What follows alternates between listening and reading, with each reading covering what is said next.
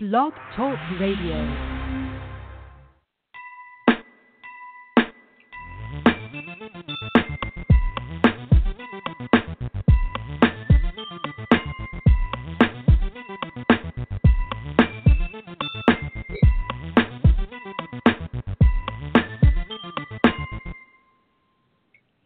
Good afternoon, America. This is Billy Jones, author of Everyday Folks Books and the creator of Everyday Folks Radio.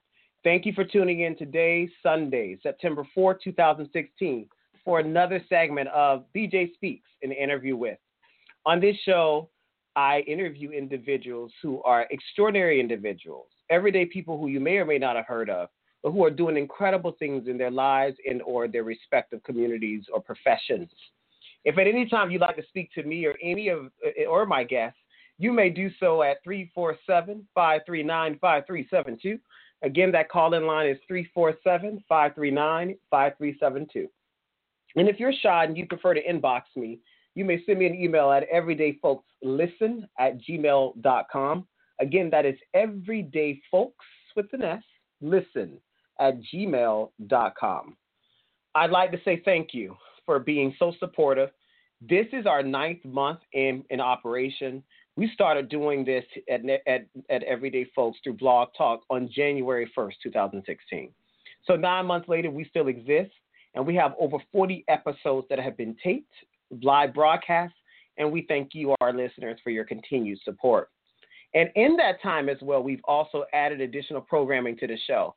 So I thank you as well on behalf of our journey in, journey into passion with Anika S, and as well as uh, a day keeping up with K-pop with our K-pop crew. These shows could not survive if it weren't for your continued listenership. So we thank you. Tune into those shows. There are more coming. We have our weekend lineup. So this Friday and Saturday, you will be receiving additional programming and live broadcasts of those respective shows. I'll mention those before we sign off today. As well, I'd like to give a shout out to the South Florida Writers Association. Yesterday, um, as a member of the South Florida Writers Association, I had the esteemed pleasure of meeting such extraordinary writers and independent thinkers who reside here in my own hometown of Miami. And the one thing I can say that is true is that each month, for $75 a year for my association membership, I'm getting lectures and seminars that would be easily worth three or four hundred dollars per visit. And so I would like to thank the author who spoke yesterday, Marcia Sims, who is a renowned author and a professional organizer, for her extraordinary talk with us and her encouragement. I told her this, and Marcia, if you're listening, I'd like to share this. You were a breath of fresh air. So thank you so much for your continued support and your insights as a professional author. And as well, for those of you who are interested in learning more about Marcia Sims, stay tuned because we will be having her on the show later this year um, as an interview guest. Enough of all of that. I'm in the studio today with someone who is very special to me. I always say she's one of my daughters. And I'd like to read the bio that I placed for her on the blog and on the web page so that you can get a sense of who she is in case you weren't able to read her bio. Shontea Brown is a national officer for the National Distinction Society. She's the national secretary. The National Distinction Society is the governing body of Lambda Omicron Delta Sorority Incorporated and Mu Omicron Delta Fraternity Incorporated. She joins me today for a variety hour covering various topics. The one that we're going to be covering today is workplace etiquette. And I don't want you to miss this show because Shontea has, I've seen her incredible journey from student to professional. And I'm just so proud of the woman she's always been, and even more so the woman she has become. So please join me in welcoming my friend Shontea Brown. How are you, Shontea? I'm great. I appreciate your coming into the studio. And I also realize you have a busy schedule. Yes. You I don't know when you sleep or when you don't work. but I'm so grateful for the time that you provided. And people here are interested. I have to tell you, I have two or three um, e- emails now Mm-hmm. from folks who are tuning in because they have some questions about workplace etiquette and they don't even know what we're going to talk about yet. so, and yet, I thank you for always being forward. And some of you are very loyal fans, but we do appreciate your continued feedback, folks. So, Shontea, I have a question for you. All this stuff, you do a lot, okay? in the midst of working, you you are you've been in, in Distinction Society. We had the National Vice a few months ago, Andrea Nicholson on the show, which was another phenomenal segment. So for you, what is Distinction Society? What is it to you? For me, Distinction Society is a family, and it's it's not just meeting people. Uh-huh. You're you're getting to know getting to know everyone and on a personal level. And with Distinction Society, we not only just have community service events, we also try to give spirit and, and show our spirit everywhere that we go. And that's what it's about, making a connection. Sometimes it's not always based on the monetary thing, Mhm. but sometimes it's a connection that people are looking for, and that's what we provide. And it's nice to be part of a family. I'm- I think people have a stigma against us Greeks Yes. in terms of that fact that you pay money to buy friends. And I could honestly say, if it weren't, DS is our second family. Yes. It provides that foundation, and there's so much incredible work going on. And in the past years, you and I have been working together about a decade now. Yes. I mean, from everything from Ronald McDonald House to um, Relay for Life, the list goes on and on, folks. What DS does, and she sits at the helm as number three in rank at the national office. I, I have to share this that throughout life, you worked in, in several places, um, and in several places for a long period of time. Yes. So we can say that I can proudly say you are an expert on work e- etiquette. And so here's my first question to you: What is work eti- etiquette in your own words? What does it mean to have that? And do does everybody possess it? No, everyone doesn't possess it. And work etiquette is being professional, whether no whether um, the situation, Mm-hmm. um, whether it's good or bad, still knowing and remembering where you are, and to keep that professionalism at all times, even when other people are around you Mm-hmm. running around like chickens with their heads cut off. Someone still has to be grounded in controlling the situation. And even when people don't realize it, even when you're your personal time, even when you're off, you're still on. Yes. You never know who you're going to run into at, the, at the store. Jazmine Sullivan says, you know, she never goes in the store without her mascara on, right? Yes. and there's a reason why she says that, and she has a double reason why she says it in her song. But from a professional standpoint, you never know who's watching. No. So you become an ambassador for your employer, who you're working for, even out in the community. Yes. So I think it's true what you said. Is it's the fact that it's what people don't do. Mhm. And when we do have good etiquette, it's all the skills and the professionalism. That P word is powerful. And I think we've seen good examples. I think we represented good examples of professionalism. And I think we can name quite a few others who are spoiler for the bunch. And so, what do you think are the best skills or traits that you think people should bring or have in the workplace today? I would say the the, the number one thing Mhm. is being true to yourself and knowing what you're there for. If you know what you're there for, then everything else that comes along won't affect you, and Mhm. you would be able to do your job based on what you're there for at at your capacity That's a And- very good point. instead of instead of trying to be someone else just be yourself hmm I think sometimes people get caught up. yeah Job descriptions Yeah. are are scripted realities that never are true. Mhm. But there's always that fine print on that last bulleted item that says other duties as assigned. Yes, and some people do. And that can be a good or a bad thing. If your workforce is like us, it's a bad thing because then we get tasked more. When you're Yes. very skilled, people want more from you. Yes. But it's very true that people, part of any job, I say this to my students. The two weeks ago, we started fall at Broward College, and I said any one of the most basic things you need for any job is showing up. Yes.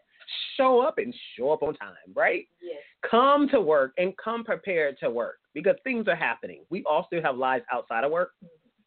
but come to work and come on time. Yes. Arrive on time. Do you find that sometimes that is a challenge for some people? Yes, and it's like it's it's an everyday thing, but why? Why? It's you're you know you're coming here this day. You've known this a month ago, two months ago. You know your ago. schedule. Yes, you know your schedule. So why still show up late? Hmm. It's funny because we live in a, a major city. And for those of you who are listening to the show, I have to share this. When you live in a city like Miami, traffic is extra here. It is very extra. Those of you who live in California, such areas such, such as Los Angeles or LA, I think you can relate. Atlanta, you can relate. New York, you surely can relate. So any major progressive city has its throes of challenges with traffic. So if you have to be at work at eight, which is my case, Mhm. I, on on a Tuesday, Thursday, I have an 8 a.m. class. I have to leave my house by 6:30, 6:45 to get there by 7:20 to final to to get my faculties of the mind of my mind in order before I can start delivering to a sea of 30 students. And so that's my commitment. And, it, and if it rains, I better leave an extra 15 or 20. Oh yes. And so sometimes people like to use those things as excuses, would you say? And your point is very valid. What, what's the excuse? If you know what your schedule is, be where you need to be.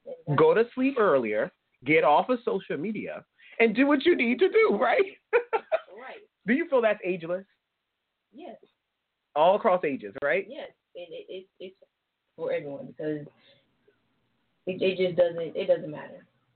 You have to be on time. You gotta be on time, folks. And I and I also have to share this as another skill, and Shontea may agree. Shontea, folks, they're computer literate. Now their version of computer literacy is very different than ours.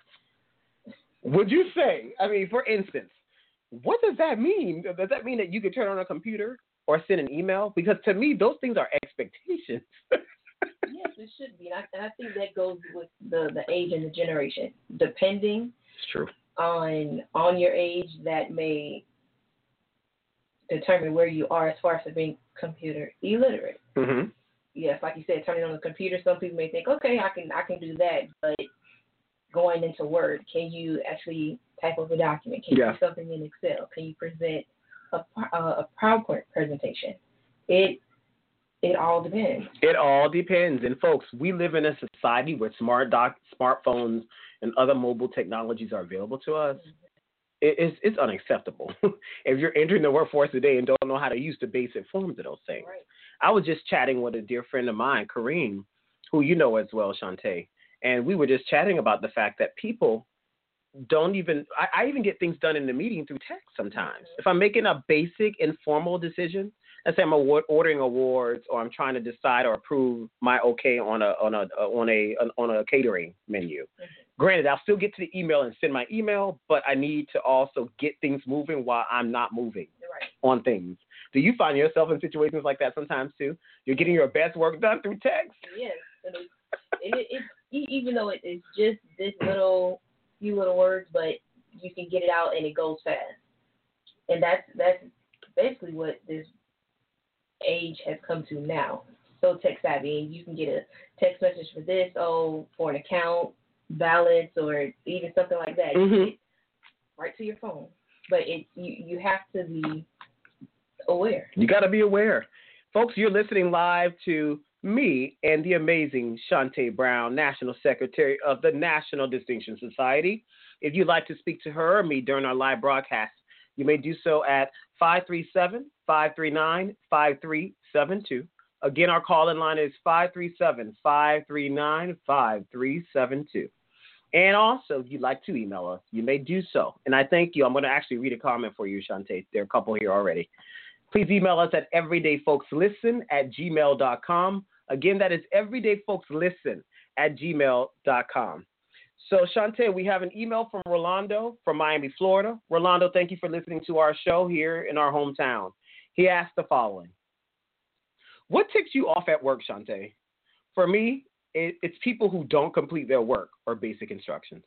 So, what gets under your nerve at work? I'm going to go ahead and piggyback on that as well. If if you've gone through the interview process, if you need training, you've got your training. You know what you need to Mhm. do. Why is it that you still are not able to complete your daily tasks? There should be no reason, or even slacking off. And it's some people that it, it irks my nerves that you can come here and get a job, but then you don't want to be here, and you'll complain every day that you don't want to be here, but you still show up. There's someone else Mm. that actually wants to have a job and would appreciate the income, but you're Playing games. yes playing games with it. You know, another, I'll add to that. That's a very good one. And I'll add to that question as well. Folks who don't read their emails or write really lousy ones. So, for instance, granted, I'm an English professor, so I, I teach technical and academic writing. But if you want something from me, tell me what you want at the start. Don't wait until the third or fourth paragraph. You gave me a whole bio, an anthology, and an anthem, and you decide to tell me what it is that you want. Just get to the point. Get to the point. Give me background, to historical info later. And so very often people don't know the email etiquette Mhm. or the fact that you should not email. Here's some email etiquette pieces. Never email when you're angry, No. right? Because when you do, you, you hit send, you can't recall it even if you try, Mm-mm. right? So you need, mm-mm. And then another one. You should always spell check your emails. It's always important, especially if you're sending something out to a massive audience. Always important to do so, right? Can put technology now. It does it for you before you even send it. Yes. So there's no excuse. No. There's no excuse. But predict the text. Shontea is right. Mhm. Third, there was a third one. Never ever don't send when your signatures, because you know people like to hit in their signatures of their emails. They'll put all kinds of things like a famous quote, a biblical phrase. Because unless the company approves, you have to be careful what you send, Yeah. right? And then the fourth one, there was one that I'm, there was one that was very important. What was it? What was it? What was it? It hit me. It hit me. I can't recall what it was, but it, was a fourth one, and then and, and I, oh, it escaped me now, but I'll bring it back. But these email etiquette rules are important because people so often don't realize that these things are challenges in the workplace, and you can't bring those kind of challenges, and, and those things can be called or subpoenaed in court. In in fact, some of my emails were done that way because of a faculty relation issue that I had when I was an administrator, and they were used as evidence to help support the college in getting rid of that faculty. That's hard. That's hard. evidence. It's very hard evidence. So, what supervisor has been your biggest inspiration? My biggest inspiration has been um, my my last supervisor, which was at my stint in uh, Miami Dade College, where I worked Mm-hmm. for nine years at the Kendall campus. And my director, Miss Regina Ferguson, she was the best. She is a great woman. She was the best. She is where I can see, as far as for some of my um, etiquette within the office, Mhm. that I have received from her because she doesn't allow people to run uh, run over her or to just dump their problems on her Mm-hmm. we're gonna work it out. Don't just come and give it to me. or I'm not gonna just throw this on your desk for you to do. We we're gonna do it together. We work as a team, and that's how she is, and that's Mm. what I love about her because she is to me the definition of an actual boss and a team member. And some people like to just have the title, Mm-hmm. and that's it. She walks the walk, and you know, I- you and I know Miss Ferguson well. You know what I think I like about her? She is a fire extinguisher, Yes. and people don't know how much stress that puts on a supervisor. Mhm. You never see her frown. You never see her upset. She always was poised, professional, and had such grace Yes. In her actions. Never raise her voice. Never raised her voice. Never had to. No. And I feel that those leaders are the ones that we find often we like to emulate in our lives. I don't want you to name a name, but I want you to describe a supervisor, perhaps, who would not be the best example of leadership for you in the workplace. And I'll share mine as well. I call him the gremlin. it, it would be someone that that micromanages. I'm I know we've had this conversation before as far as for with um like millennials. And even though I'm on I guess you would say I'm on the higher You're on the cusp, yeah, the cusp but you're of, still- of the yeah. of the millennials, but I, I still am. I don't I don't like people standing over me when I'm doing my job. I understand what I have to do, give it to me, and I'll go ahead and do it. I don't like people micromanaging me because it messes me up with what I'm trying to do, and that affects my work, my uh, my work ethic. So, someone that stands over you all the time is always looking. Okay, so are you done yet? When I'm finished with it, I'll I'll provide it for you. Mhm. But if you didn't trust me, then why give it to me? Well said. That is a very good point, Shontea. Very often, uh, I don't like micromanagers either. I'm like, let people do their jobs. People have their job. That's why you hire them. So let them do their job in, in their own time. And their checks and balances are important. but have faith that people will do what they do and tell them that. Yes. So often bosses don't do that. They'll give you a directive and expect you to accomplish it. But when you do well, talk about the things that did work, not only pointing out the things that don't. Because it's easy for us to find the challenges first. And you know, my former boss was the gremlin. Hopefully he's listening. but I have to share this. The interesting thing about it is that excellence comes out of that, but at what cost? Because my definition of excellence is different from yours. It would be different. It's all very subjective. But I feel that if that vision is never shared, then we're not going. to We're going to have workplace conflict, and then people are always on the edge to do their work, and that's unhealthy. It's very unhealthy. I have another question for you, Shontea. It's coming from Tina from Hollywood, Florida. Thank you for listening, Tina. And here's the question. It says, Shontea, how do you find peace and comfort at work, or does it exist? Thanks, Tina. it, it exists, but you have to believe that it does because that's um that's one thing that I can I can think back on as far as for beginning my career. Someone told me that, oh Shontea, she's always smiling. And she's You never do. in she's never in everyone's business or the gossip around the office. hmm And I actually said it back and I thought about it. I was like, they're right because when I come here, I'm focused on work, not on the other activities in the office. And that's what everyone should be focused on. Not based on what this person is doing outside of work, even though they're at work, what this person is wearing. It really doesn't matter because we're all here to do maybe different tasks, but we're all here to get our work done. That's right. But yes, that is the, you you can have peace at work if you already set your mind to it before you arrive. And I try my best to pray before I get to work, set the atmosphere for the day. It's funny. We spend so much of our lives at work. Mhm. And uh, and I always say this: you spend a lot of time at work around people who you may not have, will not connect with on a social or personal level. They become your second family. Mm-hmm. So my attitude is, well, why not just be nicer?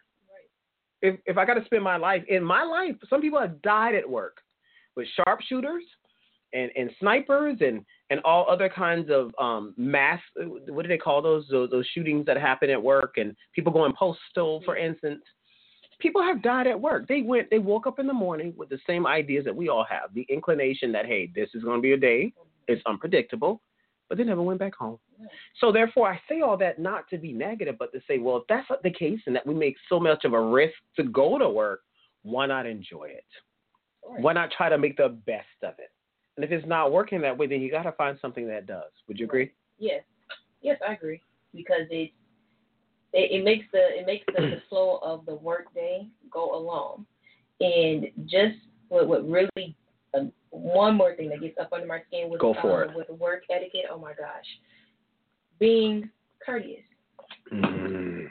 Just say hello. We don't have to be friends. Right. If I see you in passing, I'm going to speak. But to not open your mouth and say anything as if I did something to you the night before when I haven't seen you at all until today, that really upsets me Yeah. because you should at least be cordial.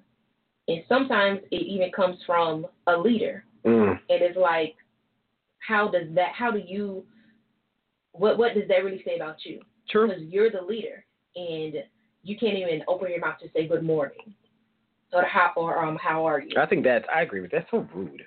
It's rude.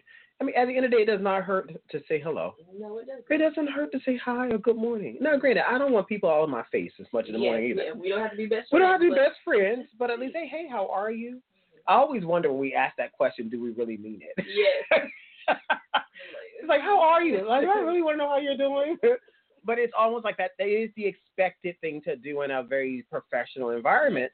But I think honestly, most people are genuine in their in their requests, especially with people you like at work, yeah. your BFFs at work, because those are the individuals who make the day great. Yes. And when things aren't going so great, you got to have each other's backs. I had a boss one time who did not like the fact that I backed my fellow colleague, another leader. And I, I didn't like the fact that he would beat up on her all the time. And I thought to myself, how can I help? And he even commented one time that I, why are you always saving her? You're always butting in. I said, well, at the end of the day, her work impacts my work. And if she's not succeeding, I'm not succeeding. Right. So if there's a problem with that, and and I think, and he, and he said, well, You just have to make sure you stay in your lane.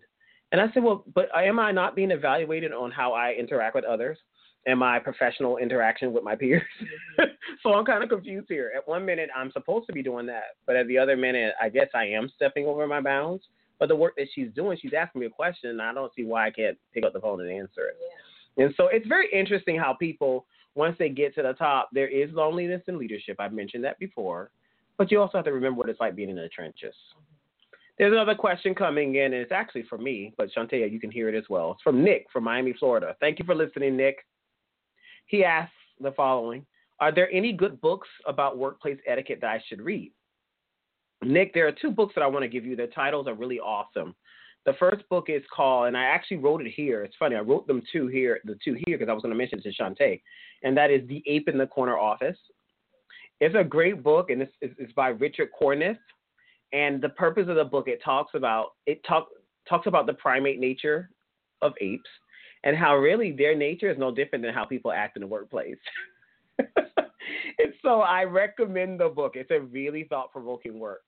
And then the second work that I recommend is Who Moved My Cheese by Spencer Johnson. And it is another book about workplace etiquette and the fact that some people get very territorial and situational with their work and, and where their workspace. They forget that at the end of the day, the socialization of work automatically affords people the opportunity to invade your space. Mm-hmm. So nothing is technically yours when you work for someone. Exactly. And so it's a those books I, I offer them because they're fun titles, they're easy reads. You can read them as uh, read them sitting at the doctor's office. You can read them for leisure for over a weekend, but they're consumable works that I think would be helpful, Nick. So we hope you like those. So Shontea, you you you've done a lot. I've seen your growth. So let's project out the year is what are we? 2016. The year is 2026. By then I'll be 25. you too, Shontea. So what do you see yourself in 10 years at work, in a work environment or wherever? In 10 years, um, I hope so successful in in my endeavors as far as for what I want to do Mm-hmm. and the plans that I have in motion now Mm-hmm. to to be where I'm envisioning myself to be, especially within the next five years, and then within the next ten to be set there, and Mhm. and then moving on from that point. I don't, I don't want to stay somewhere for too long, Right. But you, you still Gotta keep growing, progressing, yes, right? progressing. You know, I you know my story. You see my evolution, half of it. This last week started year 21 in my career, and it has been an amazing. I started at 21, much the same as you did, very young, working full time or part time, whatever. Mhm. And in my case, full time. And I have to tell you, I'm not the same professional I was before. The roads I thought I would have taken, I didn't take, but the ones I did, I'm very grateful for. So when you're in the heat of the moment, it, it's crazy. The struggle is real Yes. but it was worth it. And and and, and I appreciate your sharing that. Call uh, listeners if you have uh, an aspiration of where you'd like to be. It may not even be the fact that you'd like to be in the same workplace. Call in to us. Our call in line is 347 539 5372. Again, the number is 347 539 5372. And our inbox, which many of you are sending, I have six other emails, by the way. You're sitting in questions. Thank you for your questions and your comments. Our, our inbox is everyday folks listen at gmail.com. Again, that is everydayfolkslisten at gmail.com. Shontea, there's a question coming in from Dina from Orlando, Florida. Dina asked the following Some people are more concerned about a paycheck than actual work. Is this a good thing in your opinion? And no, Mm-hmm. because the downside to it would be, and de- depending on your line of work, you're always working with someone, which is a customer, which is give and take. And if you're there just focused on the paycheck, you don't really care about this person's needs. You are already formulating sometimes when they ask a question, the answer, and it's very basic. It's already um, already thought of, Mm-hmm. and it, Mhm. it, it's not genuine. But some people actually like their job, and they really don't care about the paycheck. It, it matters, but that's not their main focus because Mhm. they want to be there to help. So it's it's it's a it's a yes and a no. It's an up and down side to that. That is a wonderful response, and I, I totally agree. I took a choice to go back from dean to being a faculty. I say I always miss the checks, but not the stress. Yes. And I love teaching. I've always loved teaching. So I don't feel like I'm I'm I I lost. I feel like I gained. I'm effectuating change in a whole new way. I'm operating in all of my talents. And I don't feel limited or stifled anymore. I feel like I'm growing and I'm going somewhere and I'm helping other people do so too. And it, what you said is absolutely right. It's it's you don't even start realizing the check comes. Yes, we need to live and eat. Mhm. Checks are important Yes. more of them in quantity and of value is important. But we also have to acknowledge what Shontea said is right on, and that is we have to be appreciative of what we have and look at the contribution to do what we can. Because at some point, I'm not going to be working anymore. And somebody else's journey will be this, mm-hmm. and I will become part of history. And so I think that was a very good question, Dina. Thank you for making us think. So, Shontea, we're now half an hour. We only have 30 minutes left. Time is flying, doesn't it? so I have a question for you, which pertains to people's entitlement. And I, you and I can think of a couple in our mind, having worked in the same environments. Do you think people sometimes can get too entitled at work? Yes, they can because they feel like what they've done is so amazing that Mhm. they should be the top of of the chain inside of the office or Mm. inside of this um, a, a certain establishment. No, if if you work hard to get to where you are, if you have to announce it for yourself, then no. Very good point. You're, if you have to announce it for yourself, then no, it's it's it's only you claiming what you've done, but no one else is really seeing it. They Mhm. see the opposite of what you're doing. Well said. It's funny you you made me think because I'm thinking of one person. You both, you and I probably think of that one person in particular where we once worked. Mm-hmm. We can now say that's in our past, right?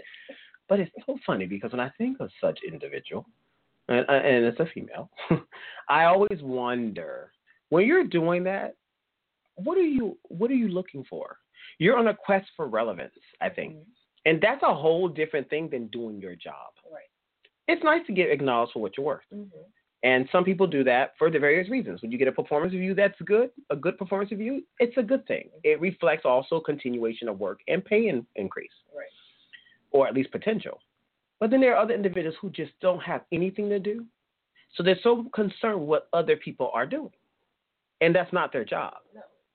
And so they get entitled because years of service, they think my years here affords me because I've been here long, I, therefore I know.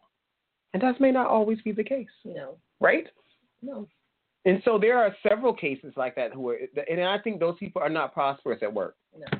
Those people are often very miserable and they don't find good connections with people at work. So it's very hard to connect with that person. Even when you're in a social environment like a birthday party or holiday di- dinner, luncheon, it's like, oh gosh, who wants to sit by that person? Because what can you connect with if you're so entitled and consumed with your own agenda? Right. And I think sometimes at work, you have to realize that the agenda is always based on the team, the vision of the work that needs to be accomplished, and not necessarily on my own perspective. Mhm.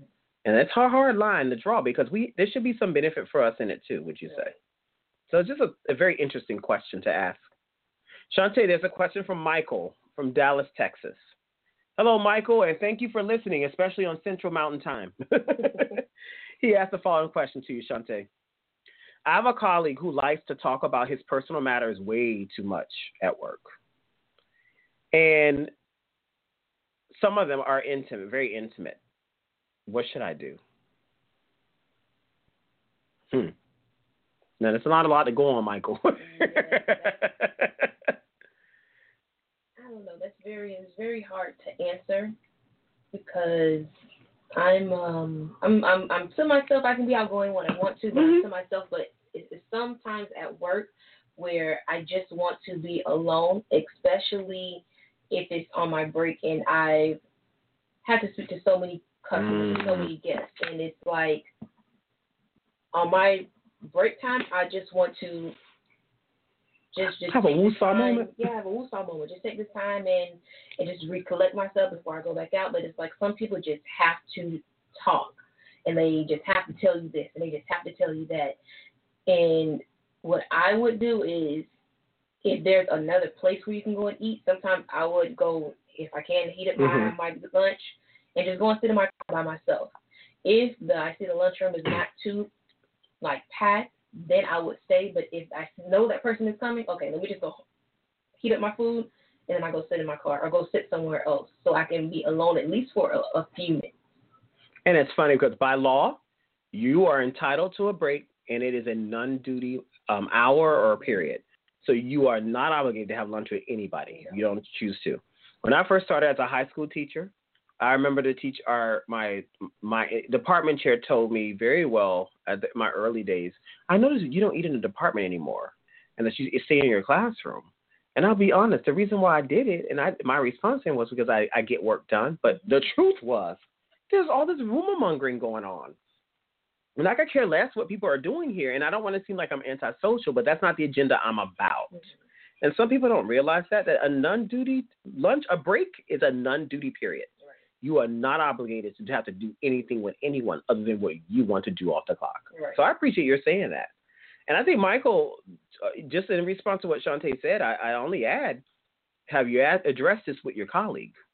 Because before you go and tell on someone, you have to acknowledge to acknowledge to say, I spoke to you. I have a problem with you. Can we please discuss it? Mhm. But if you haven't given that person the benefit, it's not fair to that person Right. Yeah. because they may not have registered it. And I don't know what your rapport is with that individual, nor do we want to be pro Michael or one sided for Michael because we don't know the whole circumstance. But I think the matters first is that you talk to the problem, the source of the problem, see where that is. And if that can't be rectified, then you go the next step by getting a mediator. But your goal should be in resolution to improve the workspace, not to not to sabotage or, or, or, or impact someone in a harsh way. Yeah. So you got to make sure your reasons for asking or wanting this to stop will be beneficial for the growth of the of the of the of the unit, not just for the individual. Right. So it's a very good point. Shontea, it, it brings us to our next question. How does workplace gossip influence the work environment? Because people like to talk. A good talk. That starts trouble. It does. It starts trouble. It starts chaos in the office where it doesn't need to be. Because now it, it starts, you know, they say the he say, she say. And you really, at the end of the day, you really don't know who said it and who's being truthful about what was said. And that's one thing that I don't like, um, like talking behind people's back. Mhm. If you're going to say something or if, if you're going to say something about someone, be truthful. If you don't like them, let them know. Or if you if you don't want to do or make that approach, then just try to stay away from Yeah, it. it's very true. And people have to be careful. I always say there's certain things you don't talk about at work. The three topics. What are they, Shontea? No sex, Nope. religion, Yes. or politics, Mhm. right? Exactly. And, and under sex, even people's orientation, what they're doing or who they're dating, because that could be seen as a form of harassment, and you can be you can be um, penalized, punished, if not terminated for Right. such things. So I always say, what people do in their personal lives is their business Yes. Because they don't get paid to tell you what they do in their personal lives. And so sometimes that does come up. So there's a question, Shontea. We're down to our last 20 minutes. Maria from Miami, Florida. Thank you for listening, Maria, right here in our hometown. She asked the following question, and it's a very interesting one. So here goes. I'm unhappy with my work, Shontea. I've been in sales for many years. The money is great, but I don't feel fulfilled. What should I do?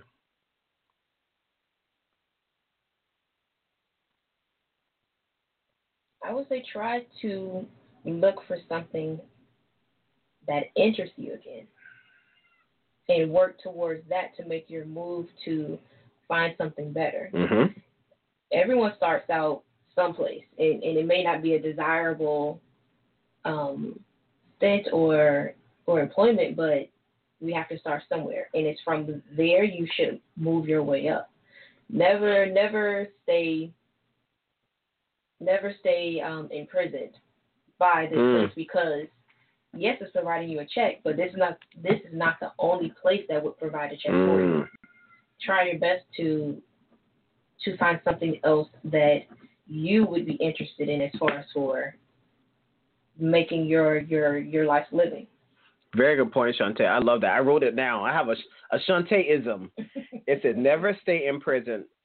People do that all the time, you know. And you know some examples of that. Let's talk about some examples of that. In fact, for instance, people who like to live a certain lifestyle, Yes. self imprisonment. Yes. Self imprisonment. you have family. hmm You know, that's family obligation imprisonment. Not that we call imprisonment imprisonment, but it is an obligation. Yes. And then there are also school. School people have to fund their schooling. Education is very costly, and people don't want to go for it as much because there are so many loans. Who wants to pay all that for the rest of their lives? No. So therefore, now you have that obligation. There's another form of financial imprisonment, but I think the first one is a deadly one. People who live for stuff. Now we like nice stuff, and we take trips. We have a trip coming up in a couple of weeks, hmm but we also plan for it. We work Yes. for it, and we're not doing this every weekend No. you know, because we have to work. and I think some people get caught up and they don't know how to distinguish between their wants and their needs. Would you agree? Yes. So we call it keeping it with Joseph. Mm, come on. you, you cannot live above your means when that's not the paycheck that's coming in. yeah.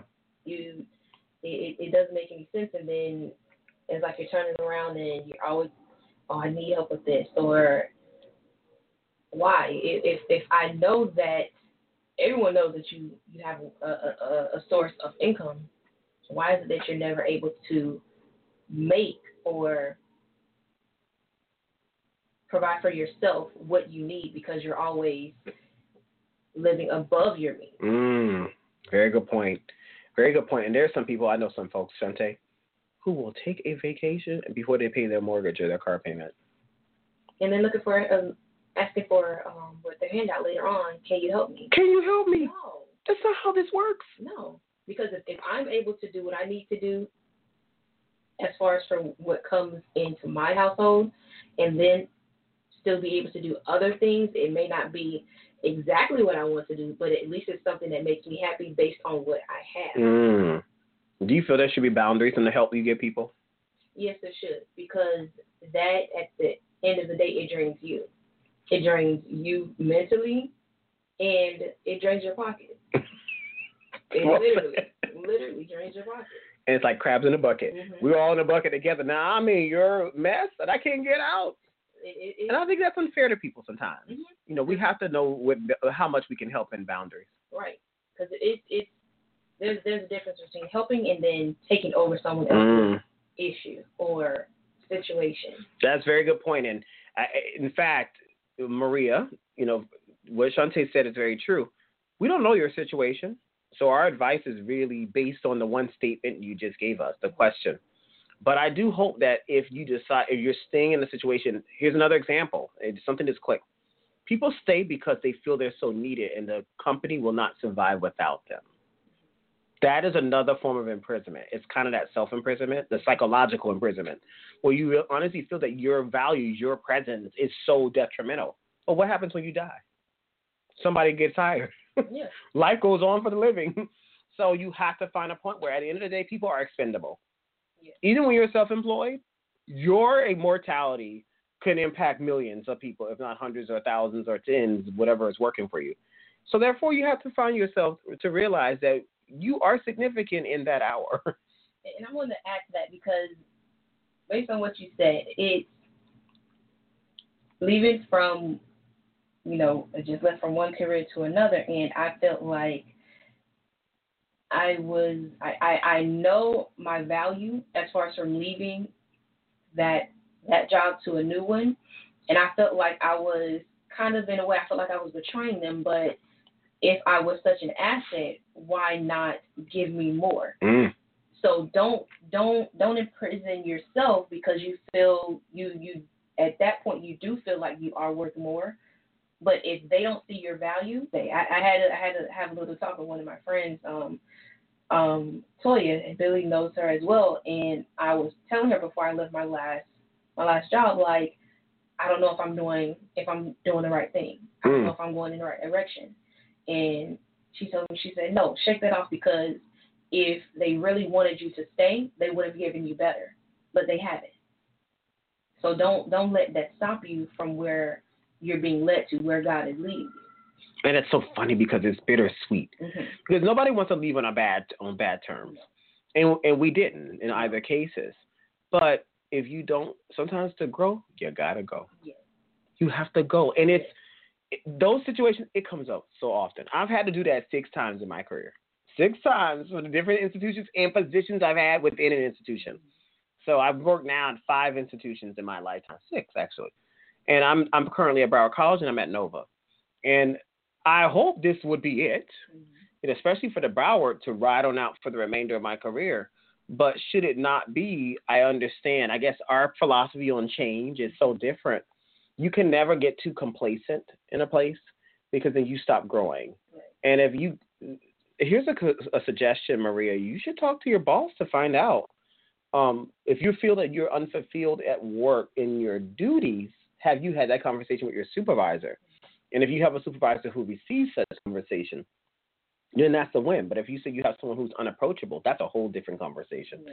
And so you got to find out what works. But if you're unfulfilled, usually words like that have nothing to do. You can have the best boss in the world and still be lousy and, un- and unhappy in your work. That's a different conversation. What are your talents? What are you good at? Know you first because that, that's going to help determine where you go. I like to speak. I like to write. I like to communicate, engage people, and to teach. I found that in teaching. I'm doing that through Blog Talk Radio. Shontea is outspoken in her career work. She likes working with numbers in the public and customer relations. She had to operate in that skill set. I'm not out here being a culinary chef. I'll cook for my friend, as we will eat tonight very well, but I'm not out here opening a restaurant. Right. So I have to know myself. And do you know yourself, Maria, is the question. Very interesting points. Shontea, we have about four more questions in 14 minutes, so we're going to see if we can get them in. This is from Sylvia from Orlando, Florida. She says, I have a coworker who's unhappy, and she makes everyone miserable, and no one addresses it. Is this common? Yes, that's very common. There's always that one person that is like, here comes the clouds when they come, Mm. And then and you can tell when they're not there. It's so nice. They, it's like the the sun is shining, the birds are out chirping, but it's like as soon as they come in office, here comes the cloud because they bring that they bring everything outside of the office and that's one thing with a job you have to leave that stuff out the door because that's not what we're here to do That's right. if you're looking for someone to talk to you either need to get a therapist or That's right. go to a social event and, and talk it and discussing it with someone but no that that is common it is Yeah. very common It's funny, Shontea. You you made me think it was another character we know, in uh, our by teaching days, one in particular, and I just always thought, do you have anything to do? All this energy you're putting in creating ruckus and stirring the pot among your peers, Mhm. go teach. I I remember shouting to her with that. Why are you so wrapped up in nothing? And also, to me, also add, I, I feel it's very sad when I find someone who is older than I doing that. Because I'm thinking you're supposed to be the model I'm supposed to be following, and here you are acting like a child on the playground. Even children behave better than this because once their play is done, they know that they need to govern themselves in a different way. And so I find it very strange. And Sylvia, you're finding folks who are unhappy. Listen, unless you get paid to supervise them, that's not your issue either. And it is funny though. I must admit, nepotism does take place at work, and some people like to keep people around because of who they know right or because they feel sorry for them. They're we're, we don't hire people on community-based opinions. We hire people to do jobs based on their qualifications, and so sometimes we get caught up. It's it's nice to do the human thing, but at what cost? You have to know your boundaries with those kind of conversations. But somebody who's miserable, the one question, if I at least in education, Shontea knows it's in customer relations as well. If you don't like people, you can't do what we do. no Choose something else. no you cannot Got to go elsewhere. Even if even if you you try your hardest to to even fake it, it still is not going to work. It's not going to work because something that someone is going to say, whether it's a coworker or a consumer, Don't something that they're going to say is going to tick you off, and that's going to bring out who you really are. But this that line of work just shouldn't be for you. Try something else.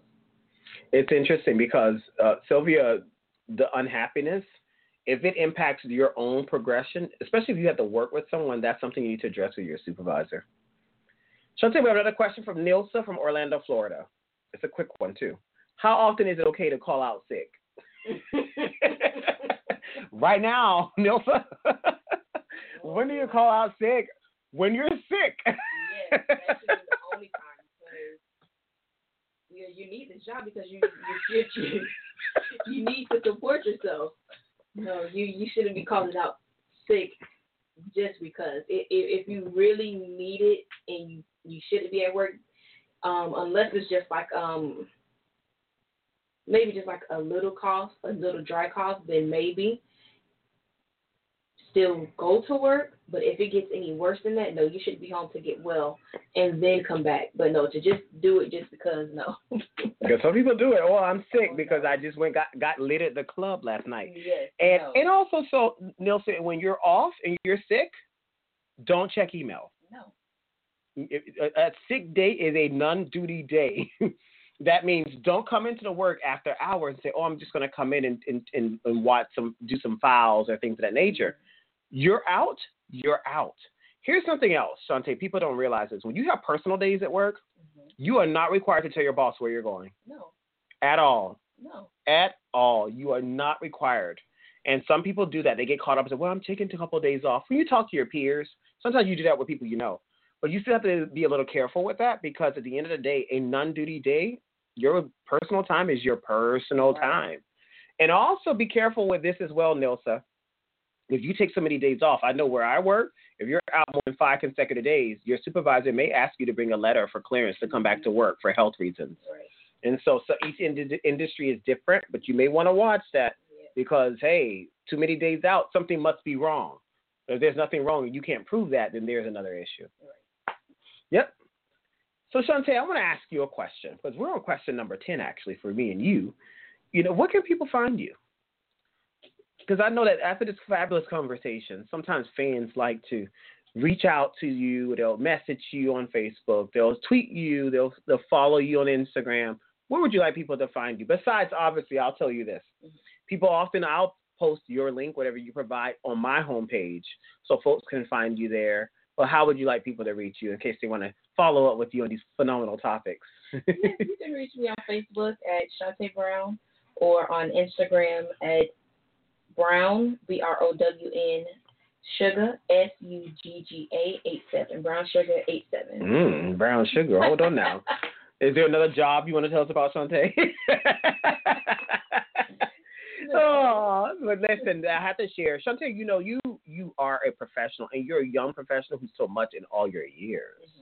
So people are sometimes surprised that you're so young because you're so experienced. Do you find that sometimes at work? Yes, especially in um in my new job where um where I am, um, and especially in in the way that I carry myself or just in the way that, that I speak, people tell me all the time, "Thank you for that," because you you retain so much information in the way that you Carry yourself. carry my, with the way that I carry myself and the way that I um, dispense the information to them, they're surprised, like, wow, thank you, because I spoke to someone else about the same thing and they did not explain it to me the way that you did. Now I understand.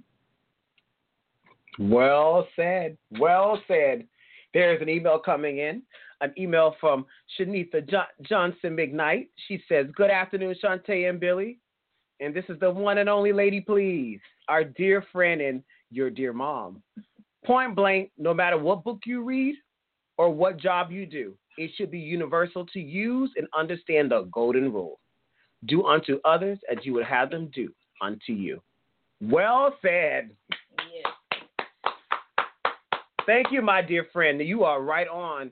And some people, I always wonder, they, they know that golden rule, but then some people, I honestly don't think they understand that, or they think it's okay because, well, you did me wrong, an eye for an eye. So they're bringing the other extreme to it. But what you just said, Lady Please, is right on. People need to watch themselves. And I always say, how would you want someone who you love, like a mom or a, a child or significant, significant other, be treated? When they were on the receiving end, came home to tell you those stories, how would you feel if your people, your these people that you love are being impacted that way and you can't do anything for it? It'll tick me off. hmm And so you're right with that, lady. Please, we appreciate your comments. There are two questions left. I'm going to try to get them in for us as well, Shontea. One is from Randy from Hallandale, Florida. Thanks for listening, Randy. Good show. Is there ever a best time to quit or resign from a job?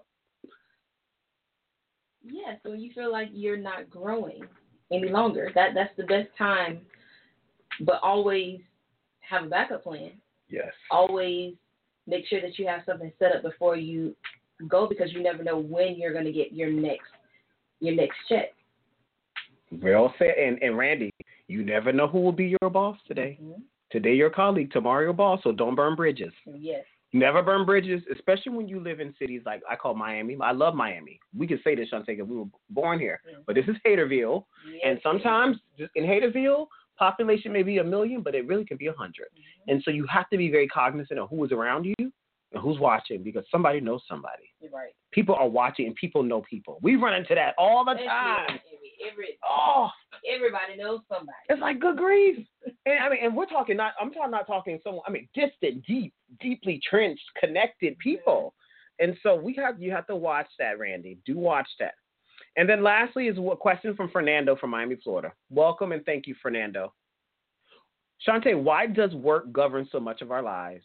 I feel America has the concept of work backwards. it's a good question. That all depends, Fernando. Yeah. It, it depends on your. It depends on your on your job. It If it's sure does. If it's something that you just need, what was the the other question from the other um, guest earlier? If it's something that you just need to make money for right now, then do your best. But later on, once you're actually able to find something that you actually take pride in doing, then that's where you break the barrier of an actual job and doing something that I love to do. Mm-hmm. And then so that was so beautifully stated. Uh, Nike, my one of my dear colleagues here at Everyday Folks, she says, "Hello, oh my goodness, speak the truth. You have to move on if you are not fulfilled, and you will never get to that fulfillment in that situation." Thank you for saying that. Yeah. Shontea, I want to say thank you for an awesome show. I mean, these questions were good. How do you feel? I feel good. This is, this is really nice, especially with the questions coming in. It, I'm, I'm glad I'm not the only one Mhm. that feels this way. And we all at work, regardless of where we're at, no matter no matter how many years, you still have experiences. We ha- you still have challenges. And the goal of this segment was not to get folks to be angry or bitter about work, but to understand that we're all human, Right. and that at a personal level, at a at a subconscious level, we have to remember that and understand that whoever we bring or whatever we bring to work has significance or impact on others. Mm-hmm. And so, Shontea, I want to say thank you so much for being an awesome guest. I can't wait to see what the analytics say in terms of our listenership today, but I know it was buzzing with all these people who were emailing and supporting our show. And to you, the listeners, I want to say thank you for listening to our show. Here at Everyday Folks, the goal of Everyday Folks Radio is to celebrate the achievements and accomplish- accomplishments of people who are extraordinary everyday people. Shontea Brown is my dear friend, and we I've seen her growth, and she's an extraordinary woman. So she's just not everyday; she's everything. Okay, and I'm very proud of the work that she's done, and I realize that part of her success reflects on me, and and she's part of my professional growth. It's much the same as I am a part of hers. To those of you who are listening to the show, thank you for tuning in, and continue to tune into our other exciting programming. Coming up this coming Saturday is our another exciting segment of Journey into Passion with Anike S. It will be at a new time. I think we moved it to 1 p.m. versus 2 p.m. So do tune in for Anike's exciting segment. And as well, this coming Friday at 1 p.m., we will have another show, uh, uh, another dose of Keeping Up with K-pop with our K-pop crew. Coming in October, on October 9th and October 30th, Jay Soul, who was my first guest on the show back in January. He's my dear friend and my buddy from college who started in college radio with me. We're going to have a paranormal hour where we're going to be talking about the various historic places and ghost tales and the spiritual world. Is it real or all fiction? So we're going to be talking about that as well in the spirit of the holiday. As well on July 18th, I mean September 18th, my dear colleague Janelle Viorette, I will be having her featured, and she left working for a major nonprofit organization to start her own company and we're going to be checking in with her to see where she's what, what, what she's doing. So I'm looking forward to a conversation with my dear colleague as well. This is Billy Jones. Thank you for listening to Everyday Folks. Have a wonderful weekend and a happy Labor Day holiday, too. Thank you much.